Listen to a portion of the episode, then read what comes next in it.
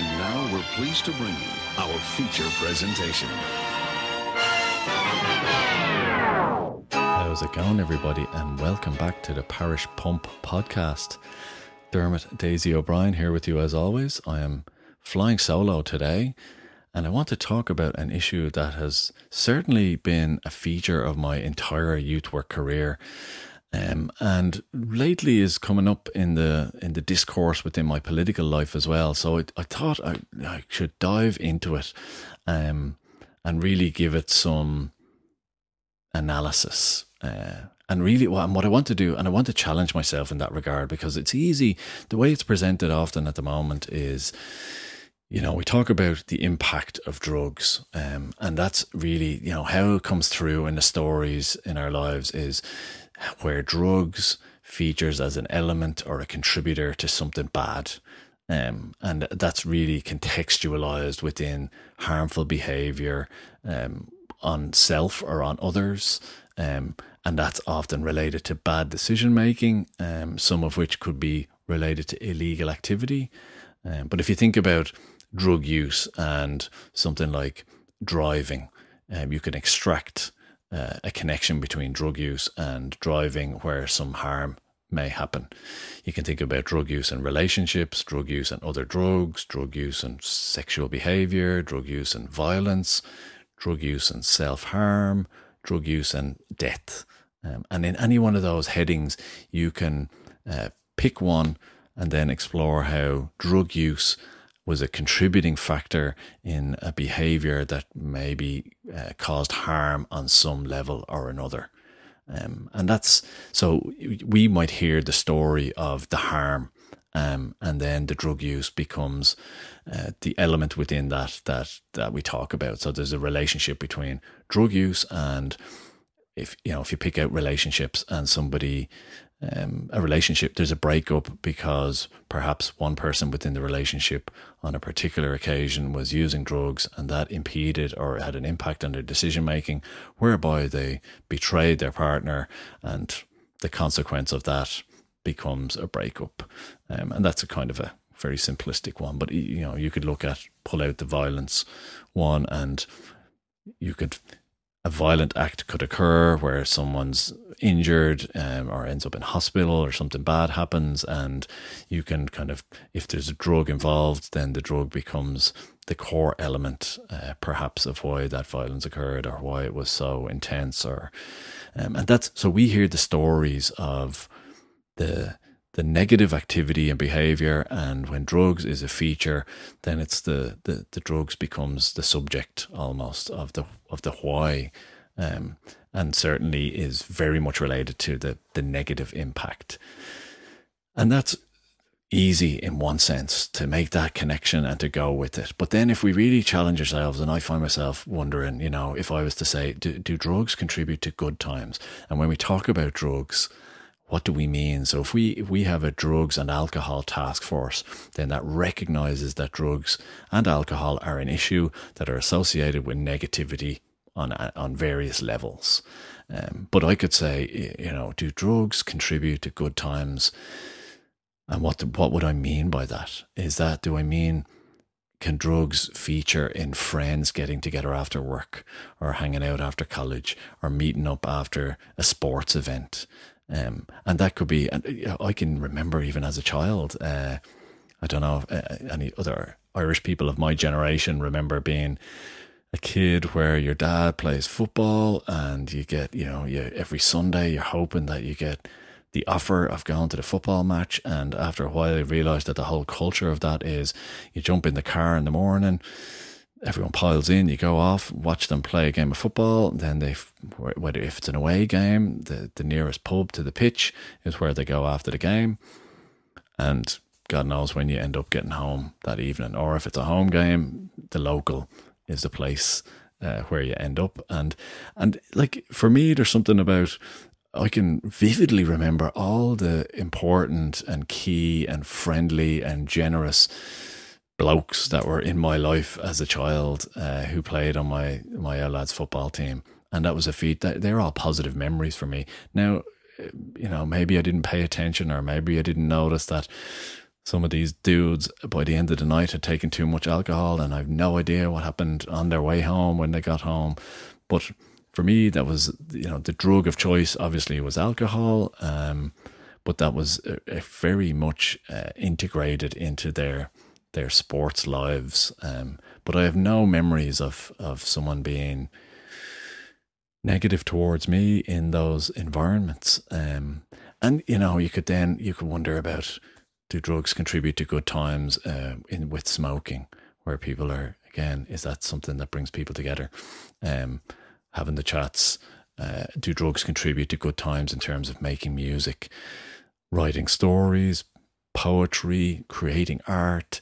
Um, do drugs play a, or contribute in any positive sense uh, there? And is that is it fair to make that connection and try and give it a positive spin? Or not, you know, and I know that all those things can happen without them, but is it, you know, do we dismiss the potential um, for drugs to contribute in a positive way. And that's I find that challenging, and I think that's a healthy, healthy challenge. Um, you know, or, or you could even more generalize it more and say, you know, when someone might say, "Oh, I need a coffee so bad," um, is that? Are we talking about drugs there? Are we talking about caffeine? Is that a need, a desire? Um, if someone said, "I need a whiskey right now," is that worse than needing a coffee? someone says, I need a joint right now, I need a bag, I need a hit. You know, if if if we, if we replace the words within there, is that does that then become a different level of um, not appropriate, not acceptable, not legal? Um, and within those sentences, what does that need represent? Is it, you know, I've just had a tough day and I need a glass of wine? you know, is that taboo? That's not a bad thing. No, I don't think anyone's getting judged for that. Um, and obviously, there is no legal implications if you have a glass of wine of an evening after a tough day at work.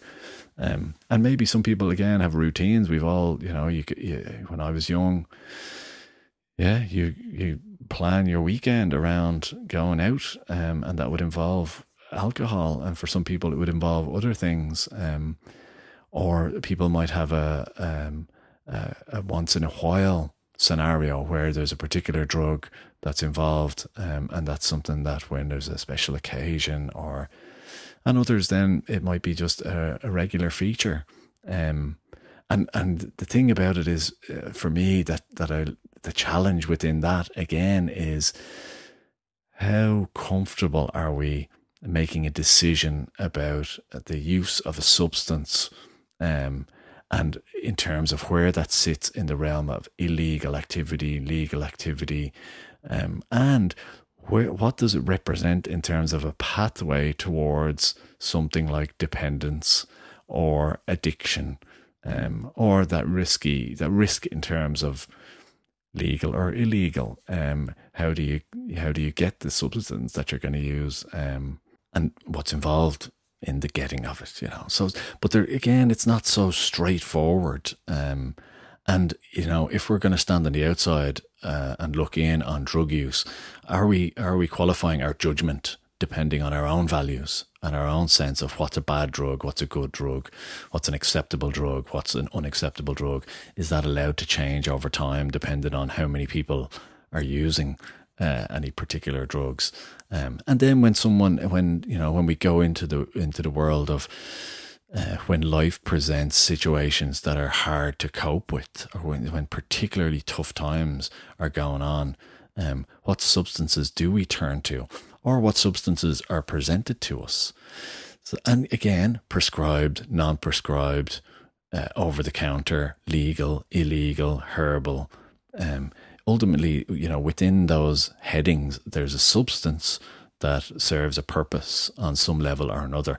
And maybe that purpose is connected to um, a diagnosis or whether maybe it's connected to someone's advice or someone's recommendation.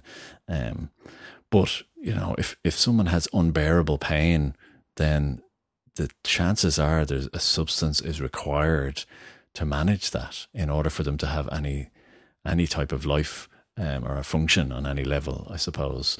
Or, uh, you know, if someone's dealing with trauma, a childhood trauma, um, and they cho- require or choose or you know manage their life with within the framework of substances um, on, on, whatever level.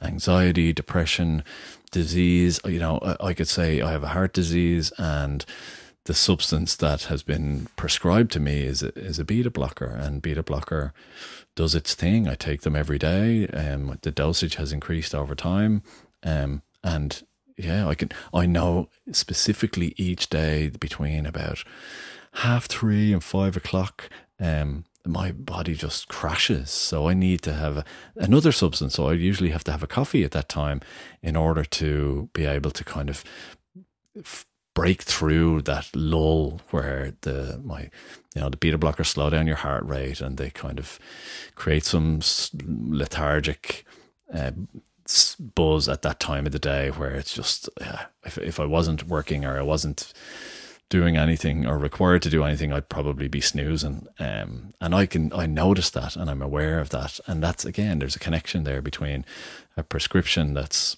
um, supposed to support me in my daily life in terms of this heart disease. Um, and you know, so th- there are uh, kind of times when yeah we go to our substances in order to help us manage. Um, and beyond that, we also, if you think about any and maybe this is an Irish thing, I don't know, but think about any celebration you've ever been invited to, um, and whereby there is a cultural inevitability about the fact that there will be, let's let, well, we can say alcohol for certain, um, and they will feature in that event, and they will be intrinsically linked with the enjoyment of that event. So it'll be in a place where alcohol is served. Um, it'll be, um, and if it wasn't, are there places where you can go and, and have a party, have a christening or a, a birthday party or a 40th, a 50th? Uh, so culturally, we are, we have built this very strong link between enjoyment and the use of alcohol.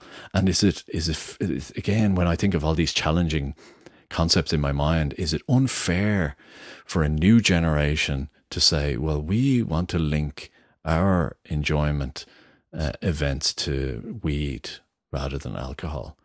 Um, and yeah, so so on one level you judge that by saying, well, that's illegal. That substance is illegal. So you you cannot you, you shouldn't do it. You can't do it. Um, and all the debates then come out of that. But is this uh, just a, a, pathway towards a change in culture? Um, and that they're the challenging conversations. And i suppose in our youth work in my youth work experience um, if if young people are making different choices about the substances that they want to use in order to enjoy themselves or in order to chill out or in order to disconnect, in order to numb from the tough times in life? Um, is it, uh, do I judge them again based on my own value system and my own sense of which drugs are bad or which drugs are okay or which drugs I might have used? Um, and, and that then gives us the, the big questions about if we're talking about particularly child and adolescent drug use, then where does that um, sit within our mind when we are thinking about passing judgment, or if we're in a role where advice might feature, um, and and and, and that's where for me it gets much more clear, um, and I and I really find it. Um, I don't have a comfort zone for someone in their twenties, thirties, forties, fifties sharing their anecdotes about their drug use and then preaching about being okay now look at me i'm grand i did this i did that and i'm fine. Who knows what fine is. Um, but i think what we know now and what's important is that the use of chemical substances in child children and adolescents um, is a fundamentally different thing than the use of any of those substances in an adult. Um, and that's and we have the benefit of science to tell us that that the brain and we talked about this before the brain of an adolescent is going through fundamental changes um, in its very physical um, state um, and we can't ignore that. So we know that young people, the, the frontal lobe is pruning itself during adolescence, um, and we know that it's it's different again, fundamentally different for a young person to uh, who's in adolescence or childhood to smoke weed than it is for somebody who is a fully grown adult to smoke weed. So science is telling us that that has a different impact, and I think there that when that when that arrives uh, on the scene, it's on us then to change the conversations and really be mindful about how we might present our own values within the acceptance or not of young people's behavior uh, in that regard. So, because the brain is different, um, and whether it's prescribed or over the counter or not prescribed, legal, illegal, substances that we give to our children um, have to be very much managed in a different way than when we make our own choices as adults. Um, and if we're not mindful of the developing body, then that will come back to haunt us, uh, especially again as a parent. Um, if I'm not mindful of the substances that are uh, my kids are consuming, whether it's Calpol, whether it's paracetamol, whether it's sweets from the local, you know, Aldi or whatever. It's essentially on me to decide what substances, you know, I'm going to uh, allow to get inside my child's body and to, to, understand the impact of those. Um, but if I then, as a parent, and because of culture and because I want to be cool or who knows, like if if I am loose on the consumption of alcohol, let's say, for my 13 year old child, then that's a decision I have to own. Um, and if I don't own it in the clarity of knowing that that is not right in terms of the physiological impact on my child, um, then I should be judged on that. Um, and, you know, judged by my child uh, for for whatever the impact might be, um, but judged also, I would say, by society because I've no excuse but to to you know the only excuse is that I've no I can't say I don't know um or that I you know I don't know how to find out because I think that's there um so when we think about the illegal drug use amongst teenagers in our society now, I think we really have to just pause and consider what picture is being presented to us. And if we're talking about teenagers and they're, and, you know, in the political world now, there's you know, again, it, it goes, we would start with the impact that all these kids are in school are smoking weed and they're not performing and they're not getting the grades that they should, or they're walking around like zombies, or, or these other kids are very aggressive. And if an adult, um, challenges them or tells them in the public domain, stop doing that, don't do that, then they're, squaring up to them or they're being super aggressive. And, you know, we're, we're kind of, you know, in one sense, it's easy to say there must be drugs involved or the drugs are the reason. Um, and, you know, if we're going to say the drugs are the reason, then that's a little bit lazy, I would say, because because we have to also wonder uh, why are the drugs so if the drugs are the reason for the behavior then why are the drugs being consumed in the first place and we may have to then wonder about to in what sense are they part of a recreational activity? In what sense are they being used to numb, to cope, to you know, and and and how do they understand the impact on themselves before they choose to consume substances? Um, and you know, if we fail and or are reluctant to kind of strip away the reasons, or we just think, oh, we've not, I don't know how to do, or what can we do? Um, whether it's weed, alcohol, pills, cigarettes, vaping. I don't know. Like, you know, young people seem to be drawn to substances. And for us to preach about that as adults in a, who are culturally, you know, linked so strongly to the use of that main substance being alcohol, um, then it's really hard for us to preach to them uh, when we're not practicing anything different. We're just, it's just that in our own mind, we see it as different. Um, so I I think there's a huge conversation there about um, and you know about young people and their use of substances and the why of that.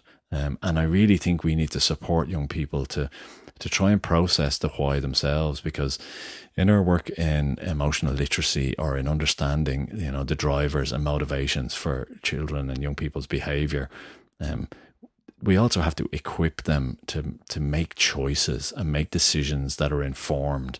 And I think that's the biggest challenge of all in terms of drugs is that they're they're being influenced in their attitudes. Um, and that's all. Like you can, you know, go onto Instagram or if like I grew up listening to Cypress Hill, who are you know now, you know back then it was it was a, a, dodgy thing to be rapping about weed and promoting weed, and but now they're fully fledged businessmen who are uh, working within a legal framework and making a lot of money, and and so all the weed promotion is legit, um, and still it's not something that I've ever done or have any interest in doing, but I can comfortably enjoy hip hop music, especially Cypress Hill, one of my favorite groups. Um, who sing a lot about that substance, but it's a substance that I have no connection with, and that's fine for me.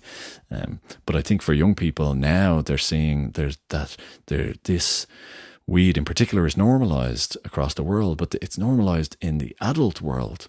Um, and if we're not differentiating between the weed that's normalized in the adult world and the impact that that substance can have on the adolescent mind and brain, um, then it's we're culpable for that. We're there's a fault there in us.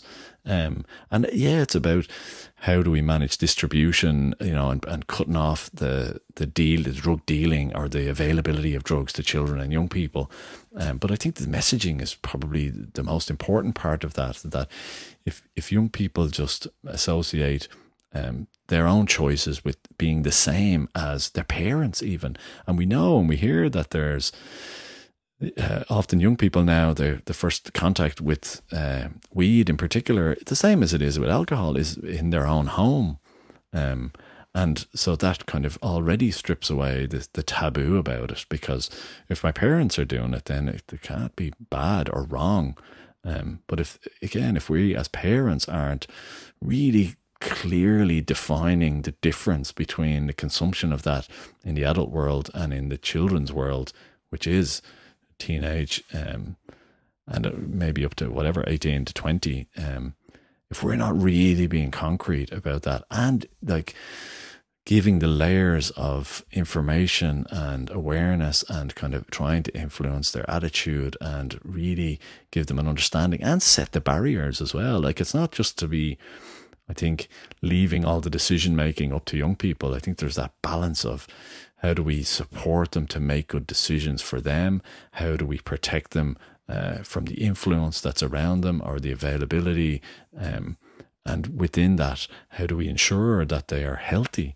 Uh, because, you know, there is no doubt that there is a link between the consumption of drugs uh, in young people's lives and the impact on their mental health. And again, the impact on their mental health um, can can turn into harm, you know, and that harm could be anything from um, a psychosis scenario to uh, a harmful behavior, um, and worst case scenario, uh, a young person could end up in a in a in a serious situation where uh, it could affect the rest of their lives. Um, and it, you know, we always tell ourselves it's not going to be me, that won't happen to me, and even when we see it around us, we still don't believe it's going to be us. And that's probably a defense mechanism. And that's, again, probably fair enough in some sense. Um, but I think there's this challenge, uh, especially in, in politics. You know, I really don't want us to f- fall into the trap or pursue a road of always just judgment and demonization of young people um, as if they they are you know as if they are the ones that are distributing the drugs, if they're the ones flying it in from from other parts of the world, if they are the ones that are perpetuating um, an industry uh, of drug use, when they when they're not, that that's adults are doing all that stuff. Um, so there is a responsibility on us to kind of see the picture um, and to work with all the stakeholders, I suppose, which are parents and educators and youth workers and Gardaí and doctors and GPs and hospitals and mental health professionals. And, you know, there's a challenge there for us to have to have this hymn sheet um, that is about optimum health for young people. Um, and to really try and give them an ownership of what optimum health looks like and what's involved in that and that it's nutrition and that it's exercise and that it's spending time in nature and that it's breathing and mindfulness and yeah i mean it could we could be getting corny in that regard and we know we, we know that young people they do want to be risk taker or their brain tells them in adolescence be a risk taker be impulsive seek pleasure.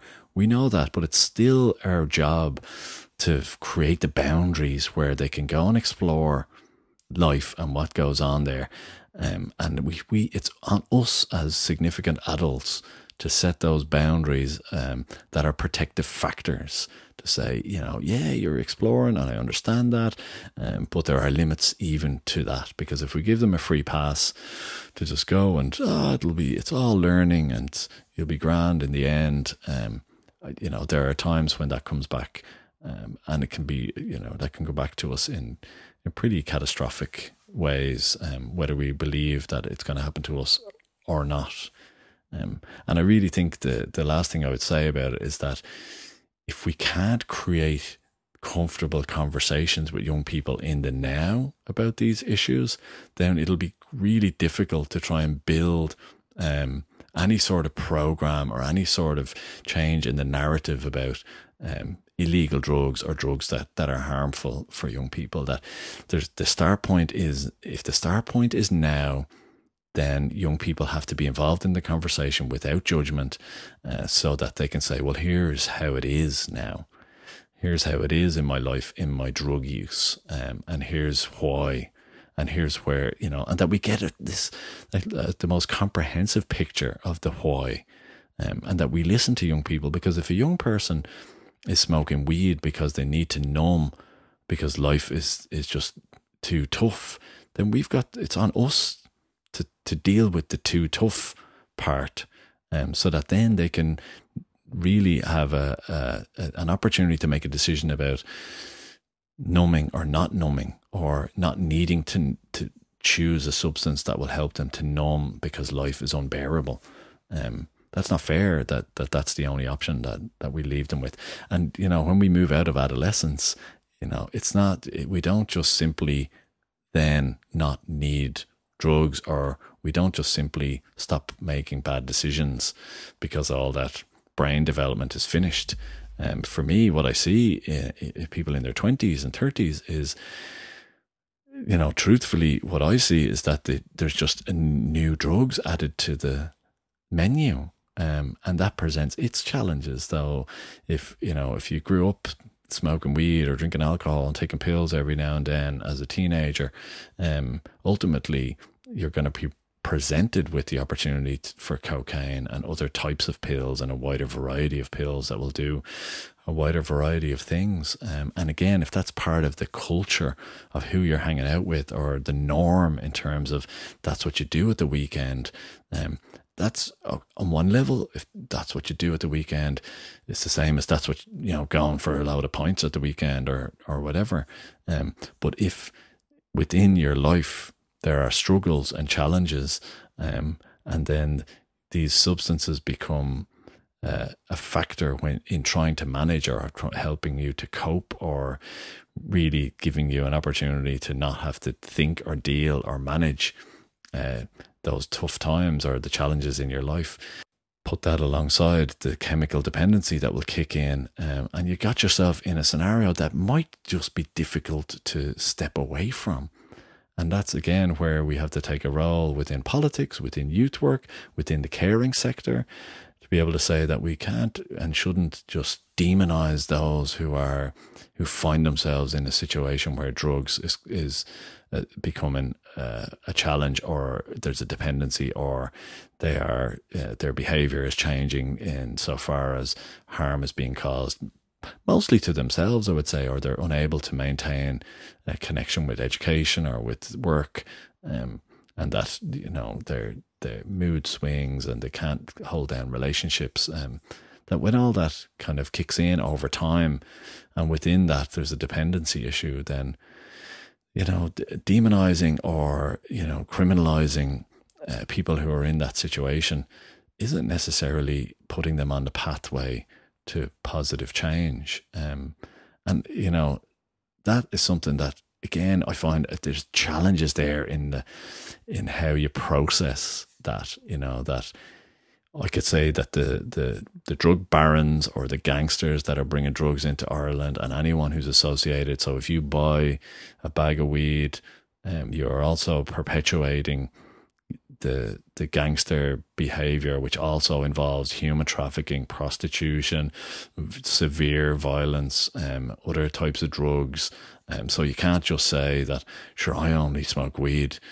Um, if you're can, if you're in the world of of illegal drugs, then you're perpetuating uh, that that element of hugely hugely grave and dangerous uh, g- gangster behavior, um, and that's obviously very difficult and probably a little bit harsh for to, to demand that people people reconcile.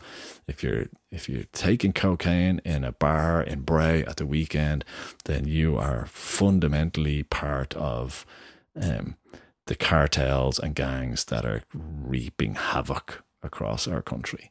Um, no one wants to have to reconcile that thought process uh, because we because it's easier to distance yourselves. I don't have to see, I don't have to look in the eye, I don't have to witness the behavior of any of those people. It's distant from me, so I don't need to know about it. Um, and yeah, so there, there's challenges there for someone like me who's in the youth work and political and in education to be able to in, you know integrate that into the decision making um, integrate it into how the world we want um, and use that as a way maybe to challenge your own decision making around substances is that in the world that we want in the ideal future um, or if, if i was explaining to my children as a father where substances featured in my life uh, for in the positive. Uh, how would I do that? And if I was trying to give and share some wisdom about where and when substances in my life were negative, um, then could I do that comfortably, or would I be embarrassed and ashamed? Um, and I think there the, the we avoid the, those. We certainly avoid the conversations with ourselves, and we absolutely avoid having conversations with other people uh, when we when it comes to substances and the, when they're negative or how they're negative. Because once we start doing that then that's going to impact on the our our behavior and culture of connection with our friends. Is that if everyone's doing cocaine at the weekend and I realize that it's not for me and it's really not you know I've I've noticed that it's causing me harm and I'm a little bit concerned that it's going to be that things are going to get worse, then uh, can I still go out and hang out with my? And I remember that I, I not in terms of cocaine, but in, in terms of alcohol, I quit drinking when I was 20 on my 20th birthday. And part of that was, you know, me challenging myself. And it was more really linked with my identity and how I saw myself and how I wanted people to see me. And some of that then was about being a control freak and not wanting to people to see me making a show of myself or doing silly things. And so there was a whole it was a very conscious thing that I when I gave up alcohol it wasn't because I was struggling with it per se.